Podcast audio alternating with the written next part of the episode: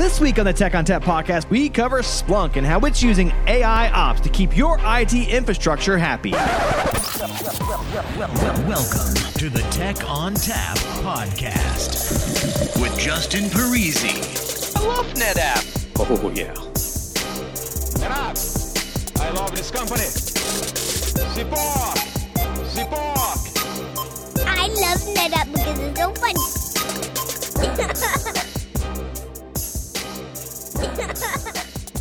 Hello and welcome to the Tech ONTAP podcast. My name is Justin Parisi. I'm here in the basement of my house, and today we have brought a couple special guests from Splunk to talk to us about, well, Splunk. Um, so to do that, I, I brought along an oldie but goodie, an, an old favorite of ours, Josh Atwell. Hi, Josh. Hi, Justin. How's it going? That's good. So you're in the basement. I'm in the attic. Oh, wow! It's like a heaven and hell thing. Um, so what um what do you do at Splunk these days, and, and how do we reach you? Oh, so I run technology advocacy at Splunk, and I'm most easily reached on Twitter at Josh underscore Atwell. So, what does a technology key, te- technology key, technology advocate do uh, exactly? Uh, so we we do a lot of things. Um, we have spent most of the last year uh, internally advising, um, helping various groups within the company understand um, a lot of customer need outcomes, emerging technology around emerging technologies, um, emerging patterns, um, kind of like AI ops and DevOps and DevSecOps. Um, and we also do a lot of uh, external uh, communication, and you know, not not heavy on the Splunk, but mainly uh, in engaging in conversations around those emerging technologies. All right. Also with us today, uh, another special guest from Splunk. So Amelie Koran is here with us today. So Amelie, uh, what do you do at Splunk, and how do we reach you? Well, I'm also a, a, a senior technology advocate at Splunk. Uh, you can reach me typically on Twitter, um, uh, where I've actually transitioned from a lot of other social media. Um, and, uh, you know, one of the things that Josh mentioned is kind of the in- internal consulting, but we, you know, even in the, the times that we find ourselves in, uh, we try to do as much external engagement as possible. So uh, webinars, webcasts, uh, some writing, uh, virtual conferences and stuff like that, just trying to spread, I guess, the, the good word, but also to kind of spark conversations around topics. Uh, just just because we're at home doesn't mean we can actually uh, skip, uh, you know, looking into some of the technology advances we need to be doing. All right, excellent. So as I mentioned, you know, we've got people from Splunk here, and, and one of the drivers of us having people from Splunk is that at NetApp we are starting to get more interest from people talking about integrations with NetApp and Splunk. So I wanted to just kind of do a high level uh, introduction to Splunk. What is that sort of uh, software product? So, Josh, um, what's what's a Splunk? Oh, a Splunk. A Splunk is a, Is a measure? is so- Of, it's a unit of measurement. yeah, it's a unit of measurement. It's uh, how much data required to get a good answer. Um, is, is is one Splunk unit. Uh, no, Splunk is a data analytics platform that is uh, designed to combine uh, various types of data in order to answer everything. Um, we were able to, you know, we started out with logs. Uh, we've moved into security heavily. Now we're um, moving into the observability space. Uh, and the objective is to use our platforms to in- ensure that you can ingest whatever data is necessary to answer the pressing questions that you have uh, and get some actionable insights. All right, cool. So uh, we, we understand that Splunk is a data analytics engine. What sort of data do you see analyzed with this engine? I mean, I know, I know I've heard of people using it to look at log files because, you know, if you have thousands of servers, nobody wants to look through all that. So Splunk can do some analysis of that. So what else could it be used for? I think the most important thing to keep in mind is you can correlate just about any data into Splunk. Um, you know, we have customers who use Splunk not just to monitor their systems, but also to look at the impact to business as a result of, you know, if you look at an application who has high latency, what kind of impact does that have to losing uh, interest from you know people on the site, you know, dropped carts, uh, or people you know no longer using um, you know your um, web portal or or whatever it is utility that you're you're providing online. And so, uh, our customers are actually able to correlate data from all the different sources to be able to identify not just the health of the system, but the, the, the corresponding health to the business. So, Amelie, you know, as far as Splunk goes and, and, the data analysis piece goes, how are we ingesting that data? Do you, you know, what do we use? What sort of protocols do we use? And, and on the back end, what are we doing with the analysis? Like, how is how does that work? Well, essentially, uh, you know, we can ingest pretty much anything. Uh, you know, most folks, you know, you mentioned about like log files. Uh, you know, syslog is is one alternative, but uh, you know, with the, the move to cloud, you have a lot of instrumentation that can occur, and that gets routed into Splunk. Um, but also uh, you know you can kind of basically put all sorts of all sorts of data into it so uh, you know where i came from i came from uh, the, the public sector and you know, worked with uh, some chief data officers and whatnot and they were looking for for getting data like uh, uh, health information in there and using the the power of analytics that splunk provides uh, to to do that. So I mean, traditionally uh, you look at logs as, as streaming data, but this is also a chance to basically uh, uh, you know data mine sets and so forth so you know for that uh, the other power and advantage too is that uh, you know it's data is personal so it allows folks to to once the data is in there just basically to kind of uh, you know look at it and gain insights from their uh, own way of wanting to look at it and it's also important to note we we have multiple constructs that that we have available for for doing that collection. Um, we've developed our data stream processor. Uh, you know, I'll, I'll, admit getting data into Splunk has not always been a, a, a non-trivial thing, um, but we recently released our data stream processor, which allows us to put a lot of that intelligence earlier on in the cycle that Amelie was talking about, and then also with Open Telemetry uh, when we acquired uh, SignalFX and Omnition last October. Uh, we also uh, took a very strong vested interest in the open telemetry, uh, which is now a standardized framework for uh, data ingest in the open source community. So, when you say it's been non trivial to get data into Splunk, what sort of challenges did people run into when trying to do that? Uh, I, I, think the primary challenge was to, particularly if you're using a new unique data source type, um, being able to um, have that and, and doing the setup of identification. So it was it wasn't that it was hard. It's just that you had to set up a Splunk collector uh, that would then collect that information, and you can still use the the the forwarders. They call them forwarders. You can still use those forwarders. They're still important and active, but they would use use that to monitor a directory um, or to monitor a stream. Um, and you would then apply some intelligence downstream. Uh, you could put some on the forwarder, you put some on the indexer. Um, now we've you know centralized that with the data stream processor, so we can bring in metrics and we can bring in logs and we can bring everything um, holistically directly through that, and we can also use it to integrate with other systems like Kafka, for instance. If you want to be pulling, you know, you, are collecting information from a certain system in Kafka and you want to per- pull out specific information so that you can correlate it within Splunk, that's a that's a capability as well. It's gotten a lot easier. So is Splunk talking S3? Is it leveraging NAS protocols? Is it a block protocol? Is it something something proprietary? I mean, what's what's it using to ingest and, and to deliver that data? So, with respect to storage protocols, we can use all of those on the back end. Um, primarily, it's been uh, block based storage that supports the indexers. Um, but of course, we have customers using NFS. Um, we also have uh, Smart Store, which gives us S3 protocol integration. So, we can directly put data to StorageGRID, for instance. Um, and it's also used in our, in our cloud implementation of Splunk. Um, now, from the collection standpoint, uh, a lot of that is um, you know directly metric information, log information. Um, you know, we can have relational databases that we can extract information from. You mentioned that there's you know a lot of streaming work going on here. I would imagine that throughput is a much more important qualification for performance than something like being able to process a lot of operations at one time. Um, is that something that's true, or is that something that's kind of a blend of things? Yeah, that's a, that's a fun, complex architectural discussion that you're kicking off right there. Uh, I, I, think the easiest way to put it is that um, you know, 10, 10 gig networks, flash storage, that combination has, and you know, obviously the the high capacity speed that we have on CPUs today, uh, that that makes it a lot easier for ingest. Uh, but on the flip side, the amount of variety, volume, and just velocity of data that's that's in a in a data center and in the cloud right now is just tremendous.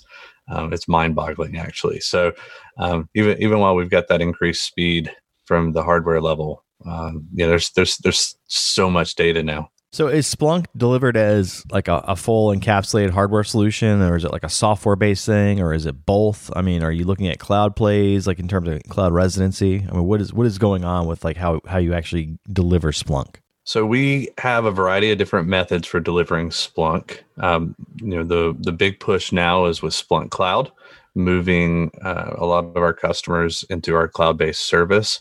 Um, you know, we've had tremendous growth in that and a lot of success. Our customers obviously are enjoying not having to deal with the implementation and management of hardware to support Splunk because it can be uh, hardware intensive as you continue to grow uh, and, and utilize it for more and more use cases. Um, but we do still have Splunk Enterprise that can be installed on premises um, on your own hardware. In fact, a lot of a lot of our implementations ton of them have uh, NetApp on the on, on the underside. So Amelie, you know, you do a lot of technology advocacy with, I guess, developers and, and dealing with them on a, on occasion, and maybe even data scientists. What is their, I guess, key objective for Splunk? Like, what are they trying to get out of it, and how do you help them achieve that goal? Because I mean, we're talking a lot about infrastructure and architectures, and they don't care so much about that. What do they care about, and you know, how are you helping them? Uh, you know, a lot of it still is kind of infrastructure, uh, you know, to it all. Uh, I think one of the advantages that Splunk has is that, you know, you get all of the data. Uh, that's important for data scientists, but also for developers. If you're missing, um, you know, a notice that uh, an event has occurred or triggered, uh, you may not be able to debug it. Uh, for for developers, that's important, and that even ties into to security people too. Uh, if you drop you drop an alert or something like that, uh, yeah, you, you you miss a potential attacker and so forth. But you know, at the development side, uh, you know, if it's something throws an exception and and and people are, are talking about uh, you know the performance issues and whatnot, uh, if you don't see it, uh, you, you, can't resolve it. Uh, Splunk is you know full fidelity and and gets all that in there. Uh, at the data scientist standpoint, too, as well as that you know speed is of an issue. one of the the biggest challenges when I was a, a CTO was you know just response time when you're dealing with large data sets. you know, I was talking about uh, you know, dealing with stuff that's at, at the petabyte size, uh, you know, just being able to search, retrieve that, and uh, uh, search again uh, is is always important for for data scientists because uh, you know waiting around for a result is is not fun. Uh, uh, it's also very time consuming, obviously, in, in return. So uh, you know, being able to to gain insights very quickly and you know get that back with a level of fidelity is important for both both developers and data scientists.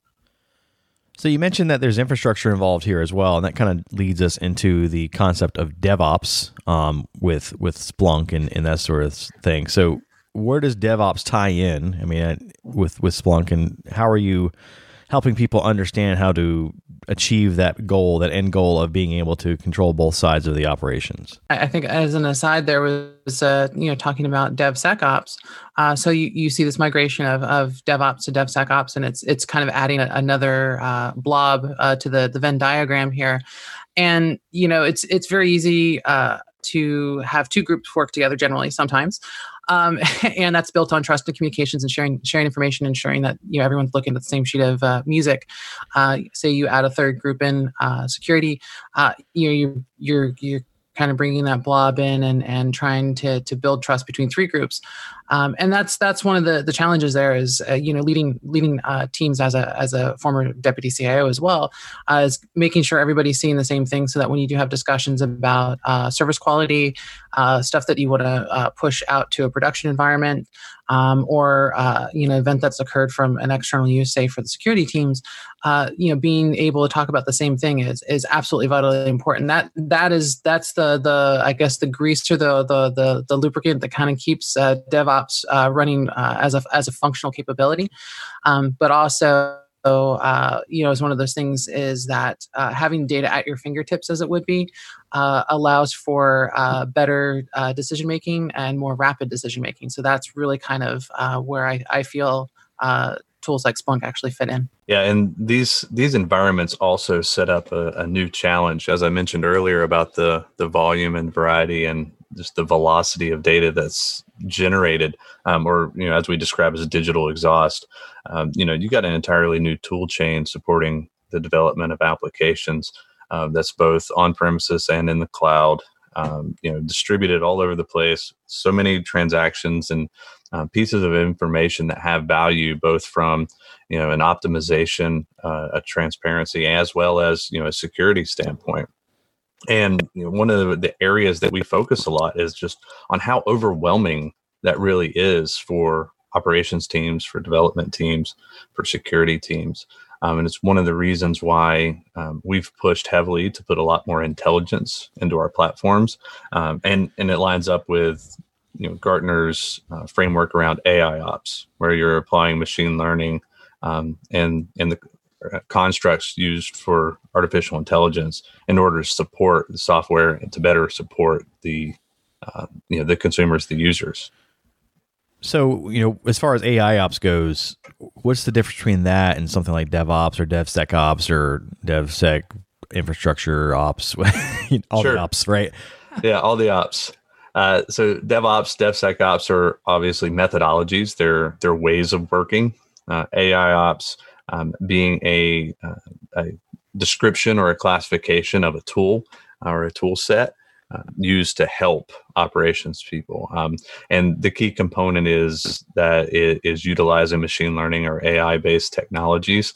Um, or you know, Amelie and I have this conversation a lot. We're a long way from true artificial intelligence, um, but the foundational you know principal technologies that will eventually support more mature artificial intelligence frameworks they're they're being applied today in, in enterprise software and in, in a variety of uh, technologies that we use and so it's the application of those technologies in order to improve the way IT professionals and technologists are able to work.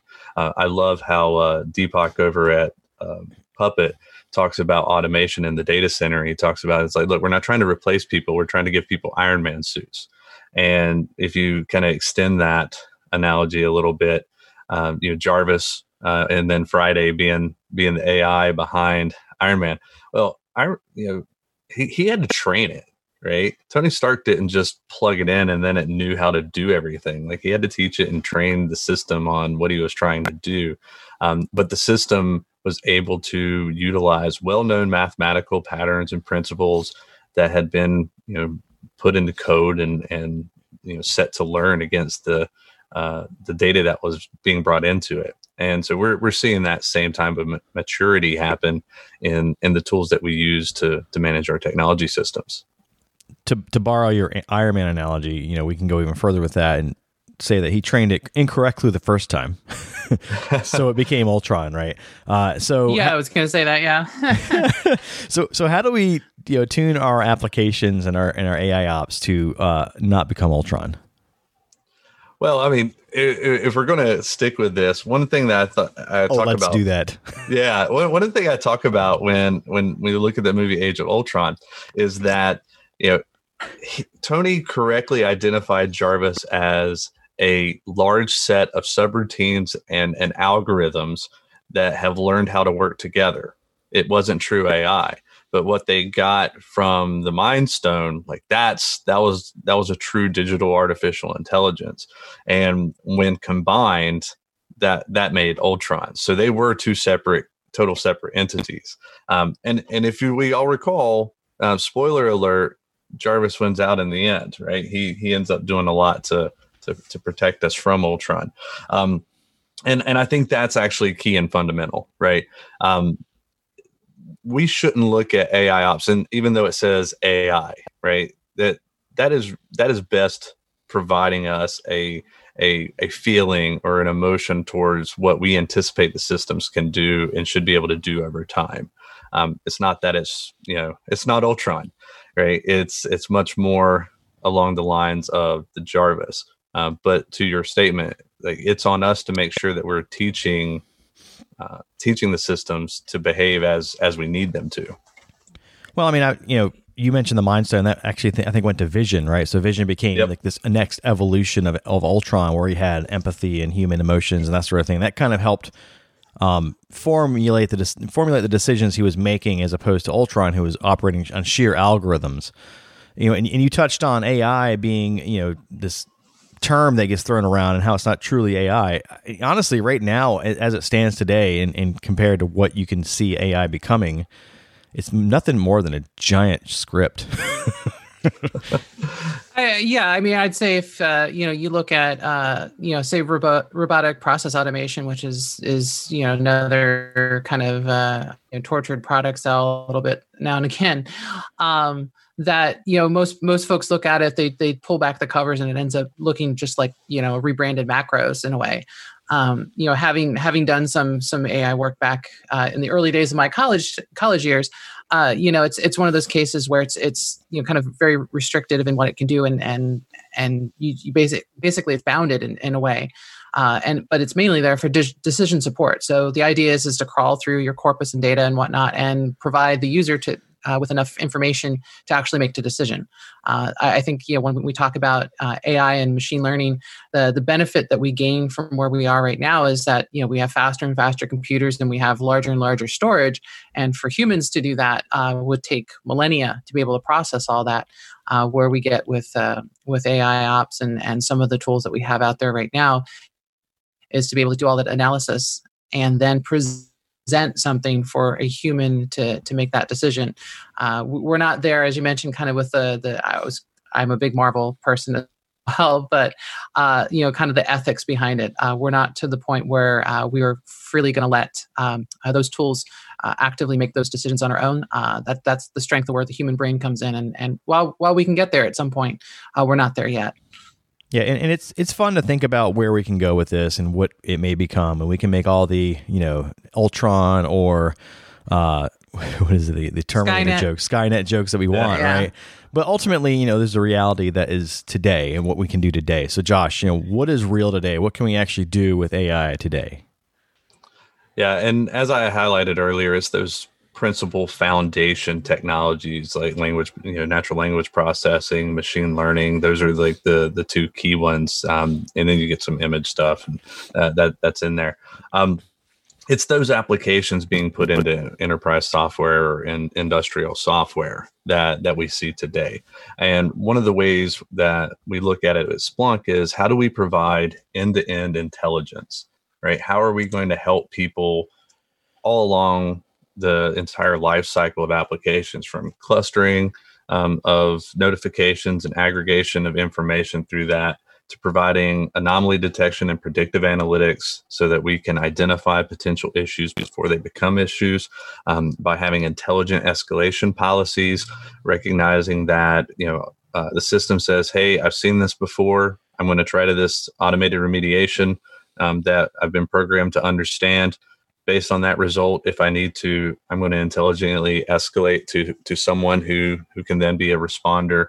Um, and being able to track and manage that matching of incidents um, and then hopefully long term being able to have the system intelligently auto remediate um, common issues. We have customers who are doing this today particularly on the predictive side and you know being able to identify potential issues and then intelligently notifying people with contextual information that's relevant to that that issue so that they can resolve the issue before it actually becomes an active issue that touches a customer or impacts them. So earlier when we were talking about Skynet, and just as an aside, I was I almost said TechNet, and I don't know if there's any sort of subliminal messaging going on there. Microsoft will find something at some point. You know? Yeah, I think they're in my brain right now. TechNet um, is taking over.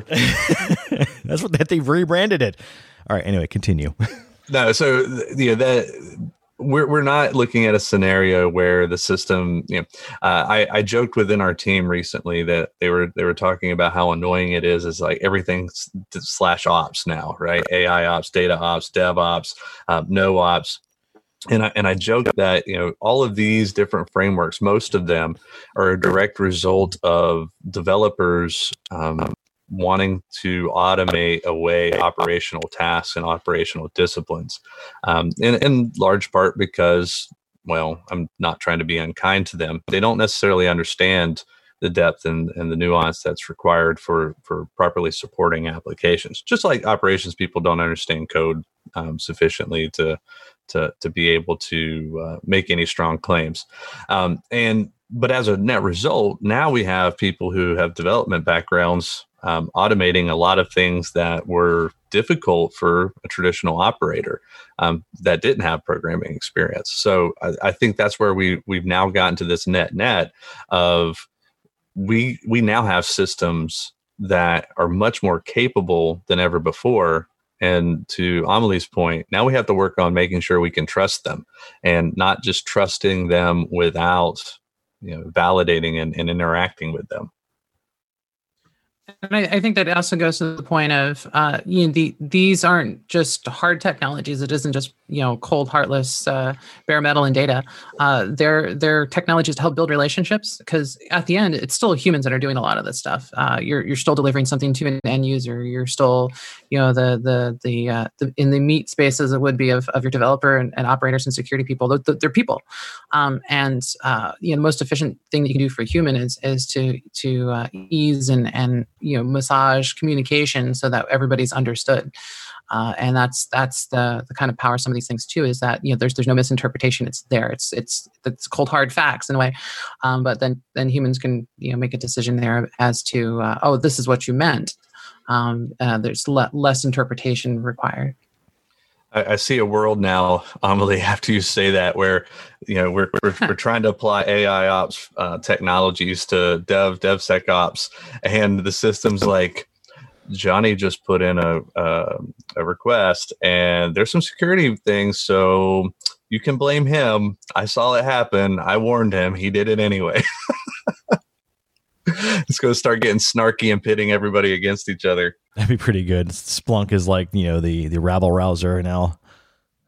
Oh, let's not use that as a quote. yeah, yeah. Splunk, you're rabble rouser. New tagline, go for it. You're gonna air. We're gonna air all your dirty laundry in your and your um, SDLC. Splunk Festivus. Let's air our grievances. yeah, there we go. Uh, feats of strength will follow. All right. Um. So as far as the AI aspect of Splunk goes, can you kind of highlight some some real world use cases of where this fits in? Like, you know, we can use our log files as an example, or some other data set where AI ops actually, you know, benefits us and, and helps us get our mm-hmm. jobs mm-hmm. done.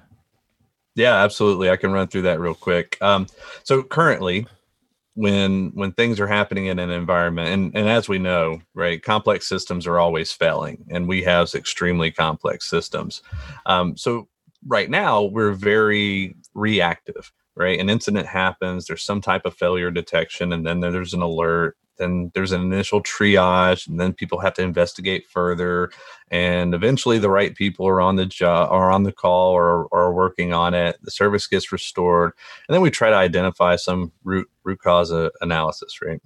Um, today's systems now there there's an incident that is detected and there's no noise. The right person is alerted with the information they need to resolve resolve the issue. There is far less escalation or transfer of ownership uh, because the system has been able to narrow down um, where the incident originated. I, I don't want to go so far as saying root cause because there is no real root cause in super complex systems. Um, but but where where that point of restor- service restoration is going to make the biggest impact and then that can happen much quickly. But where we're moving towards is that as the as our systems are in place and are looking at your technology systems you know software infrastructure um, our system is able to identify a potential issue uh, 20 30 minutes or more in advance. Now, I don't want to get too far into the and more because there's a lot of variables there. But um, our customers using our IT service intelligence have, have reported to us regularly of identifying problems. Um, you know, a half hour before it would have been an actual customer impacting event, which gave them more than enough time to to respond to that uh, to prevent it from being an actual incident. So, you know, we we are seeing reality, uh, and and we are seeing some tremendous impacts in our customers who are utilizing these technologies.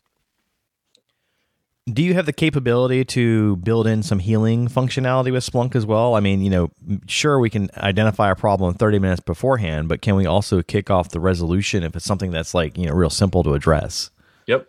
Yeah, we absolutely can. Uh, Splunk's always had that capability, um, but we also have Phantom as an orchestration product that you can use to program to do that. You know, just like with any automation, it, it takes a little bit of work. You got to understand the system that you're running automation against, the run book, if you will, of what the steps are for for doing the remediation. But yes, you absolutely can uh, do that. Um, it's uh, with with some things it's very trivial. With some things it just takes a little effort. Uh, that like I used to espouse way back in the day. Um, you know, whenever you're going to automate something, you got to you know whiteboard it first to make sure you understand what needs to be actually recorded and automated. Um, but after that, it's it's generally straightforward. Amelie, did you want to add anything to that? Yeah, no, I was gonna say is you know uh, kind of the stuff that you know I'd worked for in the past. We kind of call this predictive analytics, uh, you know, especially uh, you know where we have in, in healthcare here is to to look at outcomes. Um, so I'm kind of you know asking about kind of practical applications. Uh, it's one of those cases where we we hand built something uh, to give us insight into the data that we had and uh, a lot of that was for us to to essentially kind of uh, you know grab for a solution before uh, you know an event had occurred as josh mentioned we're not not quite there yet but the idea is is that um, you know what humans are really good at doing is, is providing context. So as part of what you do with the, the, the machine learning and some of the natural language processing and some of the, the rules you end up putting in these systems.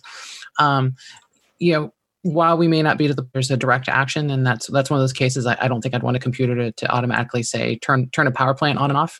Uh, what it can do is is, is search through uh, what you've put in there in the way of uh, solutions for those run books or or whatever that's been triggered, uh, you know, based on a bunch of conditions and provide you with a smaller subset than you having 100 to pick from. You may only have to have pick from five. Uh, so that's a time savings, but also you know it's done all the the the heavier evaluations to know that this is this is what you're going to do. So back in back in healthcare for us, it was one of those cases where uh, allowed us to to look through massively different sets of data, and then get an idea of like, hey, is this is this a problem doctor? Um, and here's all the data to back it up and it allowed us to, to kind of make those those uh, decisions a, a, little bit uh, quicker than we would if we had to kind of like look across the spreadsheet and do that a lot of that stuff manually yeah basically uh you know unlike uh the infrastructure and and so forth that we're so so uh, uh accustomed to seeing uh, these tools applied to uh getting back to that data science aspect is is using using these similar type of tools to you know provide insights to kind of make those decisions as well and and provide them in an intelligent fashion so in other words, Iron Man precision versus Hulk smash. You know, Hulk I was just can, trying to bring it back around. I mean, Hulk. there's can, the tortured metaphor thank you Hulk can be surgical in his smashing. I mean, you know, it, sure it'll be a block instead of like three blocks, but whatever. yeah, well, that's there you go. Endgame. That's that's Endgame versus uh, the original Avengers movie. So Smart Hulk. Yes. I always like. Have you ever seen the meme, the, the credible Hulk? I love that meme. yes. no, I have not I use seen thought. that. Yeah. I use thought and reason instead of anger to make my decisions. anyway, yeah, we've talked a lot about Splunk and, and how it's used in, in infrastructure for IT and, and you know with along with AI ops and all the other types of ops that we have out there. Um, so Josh, you know, I, kn- I know you know to circle it back around. Let's talk about the architecture again, the infrastructure. What are you seeing out there in terms of deployments that integrate NetApp? I think the the biggest thing that I'm seeing obviously is people looking at E series um, for handling that hot data. Um, I've had a couple of conversations actually just in the week because as as you mentioned, um, there is a an increased appetite. Um, and what I find so fun and interesting is that while we also see a, a tremendous increase in adoption of our cloud offerings, we're also seeing increases with on-premises uh, implementations. Um, you know, da- data is so critical for everybody. Um, so seeing a lot of E series, seeing a lot of StorageGRID, um, you know, the ability to utilize that S3 protocol to uh, offload to your cold and just the, the cost effectiveness that we can now you know, realize um, for supporting Splunk and, and the growth that, that, that data ingest. Um, those, those are the two key areas. Yeah, I would imagine E series ties in well because you know you're looking for that sheer throughput, right? Able to Yeah. ability to ingest that data as quickly as possible without any of the overhead of you know the features that other things may offer. Um, but but E series just gives you that raw throughput. Yeah, and we're also seeing a lot more interest uh, in architecture supporting search across longer timelines. Um, you know, so this is where you know having that quick throughput has been so critical. It, you know, even if you're running 15 uh, 15k drives, you're you're not getting the same throughput that you get from Flash. Not even close.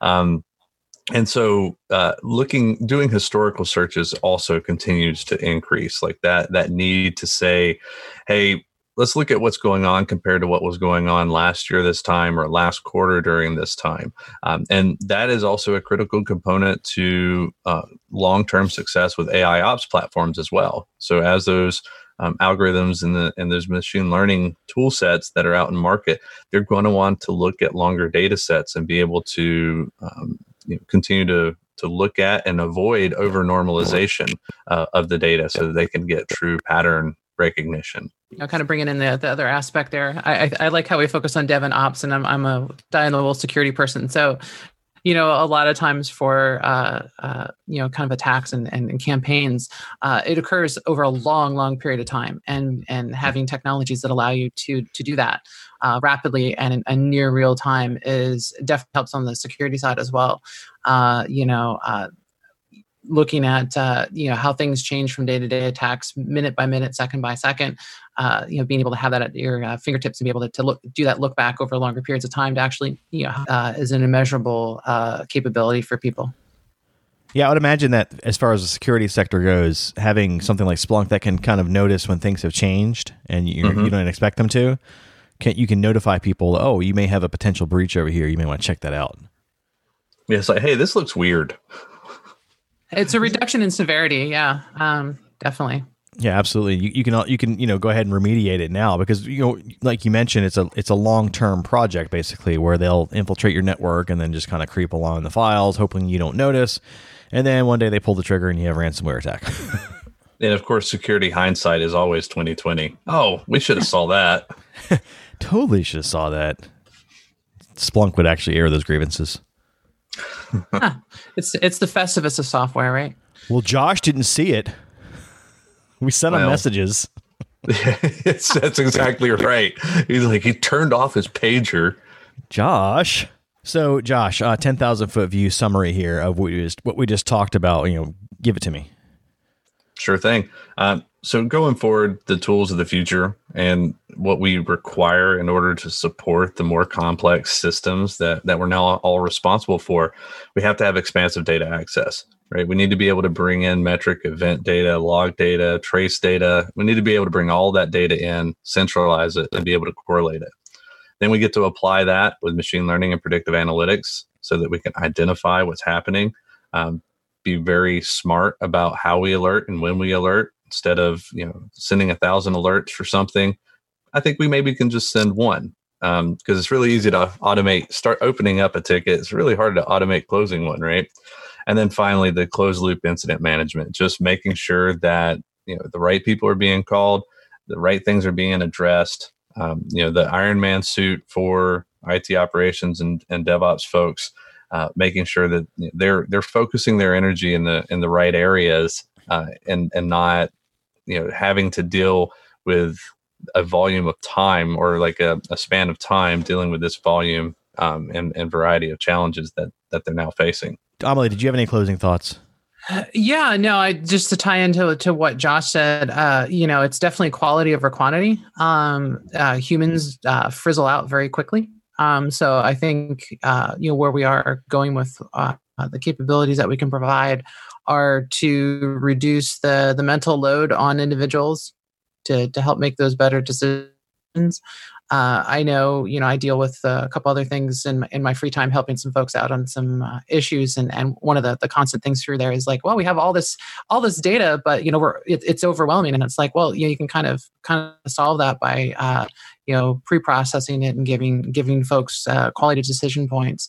Um, so I, th- I think that's I think that's a big advantage for us going forward. Uh, I, I, think also you add the situation we find ourselves in where everybody's remote now, and the, you know kind of the mental health of people may be a little uh, uh, stressed just with dealing with a lot of stuff. So uh, you know if if uh, technology can kind of help alleviate that problem rather than actually add to it, uh, you know that's that's a, de- a, definite benefit. Now we just got to kind of figure out how to to do that with distance learning and childcare. so that could be the next.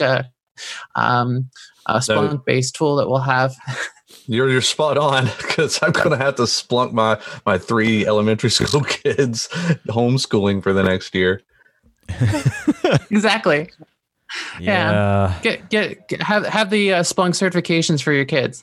That's it. Well, I mean that that's actually one of the reasons why when all of this started, we released our remote work insights um, to kind of help organizations deal with the fact that VPN traffic was higher, Zoom traffic was higher, Office 365, the way it was being used was different, or Google uh, Google Docs. Um, yeah, I think I think I'm going to have to push for them to do a home edition as well. All right, Amelie, Josh, thanks so much for joining us today. So, Amelie, if we wanted to reach you, how would we do that? Uh, you can reach me uh, on Twitter at WebJedi. Um, I'm pretty much most of the day, uh, you know, going off about, you know, technology and whatnot, but also things like Lego and humor as well. So not always just a, a techie, um, but also I, I, occasionally write some stuff for my blog at all the ops work. Since we were kind of poking fun at the, uh, the, the moniker, uh, I decided to kind of take it one step further. All right. And Josh. So easiest place to find me is on the Twitter machine at Josh underscore Atwell. And for anybody that's interested in hearing more about Splunk, what we're doing, um, we do have our annual uh, conference coming up, Conf. Uh, it's a great event. This year, of course, it's going to be virtual. Uh, so you can check that out online, conf.splunk.com. All right, that music tells me it's time to go. If you'd like to get in touch with us, send us an email to podcast at netapp.com or send us a tweet at netapp. As always, if you'd like to subscribe, find us on iTunes, Spotify, Google Play, iHeartRadio, SoundCloud, Stitcher, or via TechOnTapPodcast.com. If you like the show today, leave us a review. On behalf of the entire Tech ONTAP podcast team, I'd like to thank Josh Atwell and Amelie Koran for joining us today. As always, thanks for listening. Oh, yeah.